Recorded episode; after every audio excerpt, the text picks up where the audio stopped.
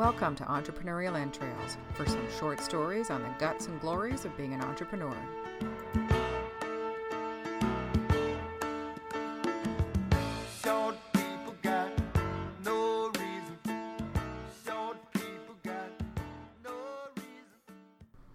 And welcome to Entrepreneurial Entrails. My name is Elizabeth Plouffe, and um, and hopefully you know that by now.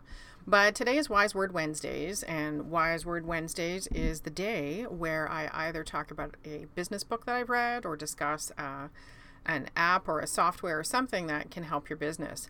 And today you're going to be happy. Well, I hope you're going to be happy. Or I hope if you're not happy, by the end of this, you'll find a way to be happy. Because I'm talking about Shawn Achor's book, The Happiness Advantage. And if you haven't heard about it before, um, I mean, most people have. This book was originally written in 2010, which, you know, you might say, hey, why is she only getting to that now? Well, I read a lot, um, and uh, it, it wasn't on my list. But one of the things that sort of came to me the other day is that just because it's from 2010 doesn't mean it shouldn't be revisited and discussed and what have you. And because I'm a big research geek, this book especially appealed to me because happiness for some people can be considered a touchy feely kumbaya topic, and uh, and that's a shame because happiness can affect your life obviously in so many ways that people may or may not understand. And this kind of book is what you need to get over the kumbaya of happiness and start applying some of these principles.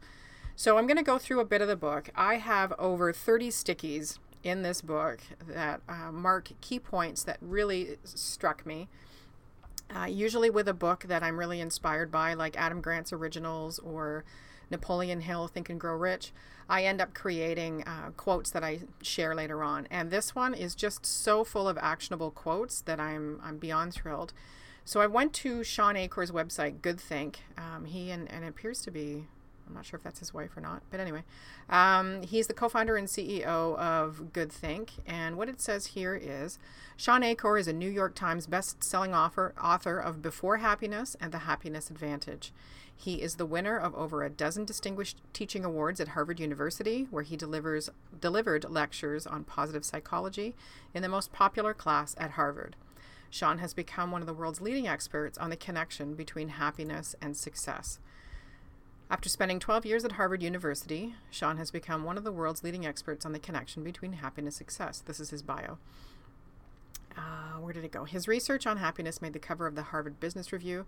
His TED Talk's actually really good. You can go and have a look at that. And he has lectured on PBS and what have you. Shawn has worked with over a third of the Fortune 100 companies and lectured in more than 50 countries, speaking to CEOs in China, senior leaders at the Pentagon, school children in South Africa, and farmers in Zimbabwe.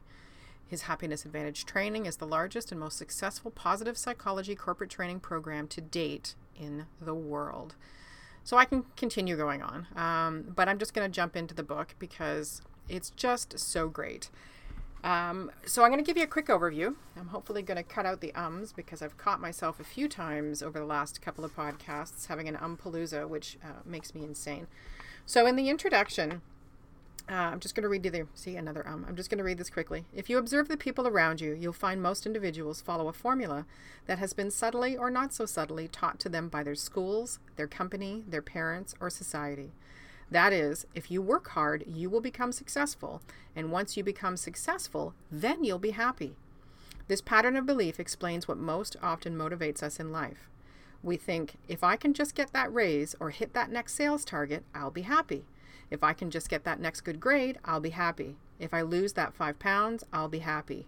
I have said that. And so on. Success first, happiness second. The only problem is that the formula is broken. If success causes happiness, then every employee who gets a promotion, every student who receives an acceptance letter, everyone who has ever accomplished any goal of any kind should be happy. But with each victory, our goalposts of success keep getting pushed further and further out so that happiness gets pushed over the horizon. And I, as soon as I read that, I was hooked. You know, I was absolutely hooked. And I'm going to just read you a few other things. So there's some interesting quotes here. One in particular is um, there is an illusion, and, and I would assume that by now most people understand it, that while most of your brain your patterns, your belief systems, and what have you are formed while you're young, there is neuroplasticity, or your brain is able to change throughout the course of your entire life. That's why somebody who has a stroke at, say, 75 can relearn, can uh, work around. The brain actually creates new networks to allow different parts of the brain that are undamaged to allow them to gain back skills. Once upon a time, we thought that was it. Your brain was like a rock and nothing was going to change. So it says here um, doctors, what have you, students primed. It turns out that our brains are literally hardwired to perform at their best, not when they are negative or even neutral, but when they are positive. I, I just, I'll find you some other stuff, but man, this is so interesting. And it continues on. I found some really interesting stuff here.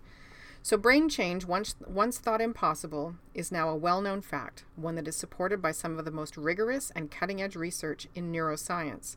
And the implications are far reaching. Once our brains were discovered to have such built in plasticity, our potential for intellectual and personal growth suddenly became equally malleable. As you're about to read over the next seven sections, studies have found numerous ways we can rewire our brains to be more positive, creative, resilient, and productive, to see more possibility wherever we look. Indeed, if our thoughts, daily activities, and behaviors can change our brain, the greatest question becomes not if, but how much change is possible. And putting that limitlessness on your potential for success and, and happiness and change is just a crazy thing. And ironic that I put success first and happiness second, given that one does not beget the other. Uh, it goes on, and that kind of thing that I've just read there is actually substantiated by 17 pages of footnotes. Um, at the end of the book. So this is not this is not bogus people. This is not kumbaya. This is factual science-based stuff which for me anyway makes it much easier uh, to apply and to understand and to share. And it goes on here with this in mind. So, this is talking about larger shifts in thinking and behavior and the happiness advantage as far as what can actually happen with it. With this in mind, here are a number of proven ways we can improve our moods and raise our levels of happiness throughout the day. Each activity listed below not only gives us a quick boost of positive emotions, improving our performance and focus in the moment. This can be while you're, this is me talking, not the book. This can be while you're at home, out in the community, while you're working, what have you. Boost, but if performed habitually over time, each has been shown to permanently raise our happiness baseline. Of course, since happiness is subjective and not the same for everyone, we all have our own favorite happiness booster. Mine is tea and reading and talking to friends and baking.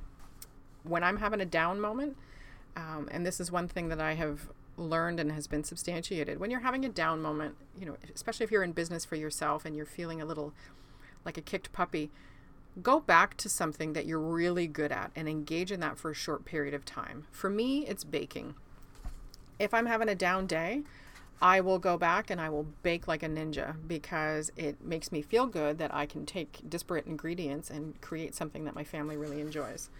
So the activities that are listed here is meditation. Uh, find something to look forward to. And an example is one study found that people who just thought about watching their favorite movie actually raised their endorphin levels by 27%. Endorphin is your happiness thing in your brain. Commit conscious acts of kindness. If you're in line for a coffee, pay for the person behind you. If you are walking by a bookstore and you see a magazine that's going to make your mom smile, pick it up. If you are in a situation where you know somebody's hard pressed for groceries, go online and order a whack of groceries for them and have it delivered. There's so many, there's simple ways. It's just walking up to somebody and saying thank you for the hard work they've done and giving them a handshake or a hug. If this continues on to say infuse positivity into your surroundings, so things that inspire you, make you happy, whether it's pictures of your family or I happen to ha- I have pictures of my family as well, but around my desk area, I have a ton of uh, little action figures from a variety of movies. You know, Monsters Inc. I have The Incredibles. I have Nemo, and you know now people just find them and give them to me. My son is especially keen for that. Um, exercise is a huge one to burn off stress and allow you to take part in the endorphin ritual. Joggers, people who engage in some intense exercise, they get that endorphin pump. Spend money, but not on stuff. Contrary to the popular saying, money can buy happiness, but only if used to do things as opposed to simply having things. Take yourself out for a movie. Take yourself out for a latte with a friend. Talk to your spouse. See if there's some kind of class you want to do together. Build some conscious happiness. When you attach an activity to happiness, it's that much easier to use later on as a tool to boost you when you're having a, a bad day. Um, exercise a signature strength and this is what I was just saying about going back to the uh, the baking. Uh, he says here when 577 volunteers were encouraged to pick one of their signature strengths and use it on a new way each day for a week, they became significantly happier and less depressed than the control groups. So rah rah! If you like to bake, go get some cookies on because plus it's fun. So going into principle number two, which is the fulcrum and the lever. Um, and I'll, I'll backtrack for a second because what I had meant to do was give you an overview of the uh, of the chapters, which I don't know where that's gone. Hang on one second. You think I'd be able? Okay, so the seven principles of happiness. Principle one is the happiness advantage. Principle two is the fulcrum and the lever. Principle three is the Tetris effect. Principle four is falling up. Principle five is the Zorro circle, which is so cool. Principle six is the 20 second rule, and principle seven is social investment. Each one is backed by scientific evidence. Each one is written about in such a way that it's really easy to understand and incorporate into your life. Uh, I'm no way implying that it's dumbed down, but I think for a lot of people with a book like this, when you get into research and science around a particular thing, when the author doesn't take into account their audience, it can be really hard for people to take that message on. And uh, Mr. Achor has written this in such a way that I think readers of all kinds of levels would be able to understand and incorporate the information. Into the fulcrum and the lever, he says studies show that simply believing we can bring about positive change in our lives increases motivation and job performance. That success, in pardon me, in essence, becomes a self fulfilling prophecy. One study of 112 entry level accountants found that those who believed they could accomplish what they set out to do were the ones who 10 months later scored the best job performance ratings from their supervisors. Amazingly, their belief in their own ability was an even stronger predictor of job performance than the actual level of skill or training that they had. And that doesn't mean that they're cocky and, and they're being braggart about it, but that they believe that they can accomplish their goals. And my mom and I have gone head to head in this a little bit because I will make food for a party that I've never made before. And she believes that you should always serve, you know, the tried and true. And I always go into it believing that it's going to taste good and be successful. So I just go for it. And I don't think I've had a failure yet. So rah rah me. So at the very end, the last chapter is about the ripple effect. Because when you take on the happiness advantage and apply it to your life, it's far reaching beyond just improving your own personal happiness it then spills over into your business relationships, into your work, into your social groups, into networking. When you are happier, people know, people sense it, people see it. It translates into confidence, it translates into ways that you, you, you would not even think about. And it has such a positive impact because you are more likely then to help others. You're more likely not to operate from fear. And fear is such a constricting, narrow way to function in life that how can you not choose to find ways to be happier, which makes your life and everybody else's better? so, the end chapter here um, when you capitalize on the happiness advantage, you are doing far more than improving your own well being and performance. The more you profit from the principles in this book, the more everyone around you profits. In Principle 1, we talked about the, I can't say this properly, Copernican revolution underway in the field of psychology, and, and how, just as Copernicus discovered that the Earth actually orbits the Sun, Recent advances in positive psychology and neuroscience have taught us that success actually revolves around happiness, not the other way around. Well, as it turns out, and as you've seen in this chapter, this finding is even more revolutionary than we could have ever imagined. Because now we also know it's not just our own individual success that orbits around our happiness. By making changes within ourselves, we can actually bring the benefits of the happiness advantage to our teams, our organizations, and everyone around us. So this is a fantastic book. I highly recommend that you either get it at a library, get it on Amazon, read it on your Kindle, whatever makes you happy. no pun intended. And really try and apply some of the principles. Um, I'm actually interested in reading it again or reading select ones, and I, I just finished it last week because there's just so much information to take on. Um, watching Shawn Achor's TED Talk, he does use some of the language that he's written in the book, so you can get a taste for what he's talking about. But I, I just it's it's one of the better business books I've read in a while. Um, because it does impact your business. It does impact what you're trying to do and grow and believing in that. So take a look. It's Shawn Achor, The Happiness Advantage. You can visit his website, uh, goodthink.com. Learn more about him and, and see what's there. It looks it looks like the books and videos and all kinds of things are, are on the website. But take a look. So I hope this podcast makes you happy today. I hope it makes you think about your happiness and what you can do to make it better because you're worth making it better. And as always, just know you have the guts and glory to make your own story. You can visit me on Twitter at MCVPloof. You can visit MCV Communications and see what I've been doing and what I'm up to. And uh, and that's it. I hope you have a fantastic day. Have a happy day. Bye bye.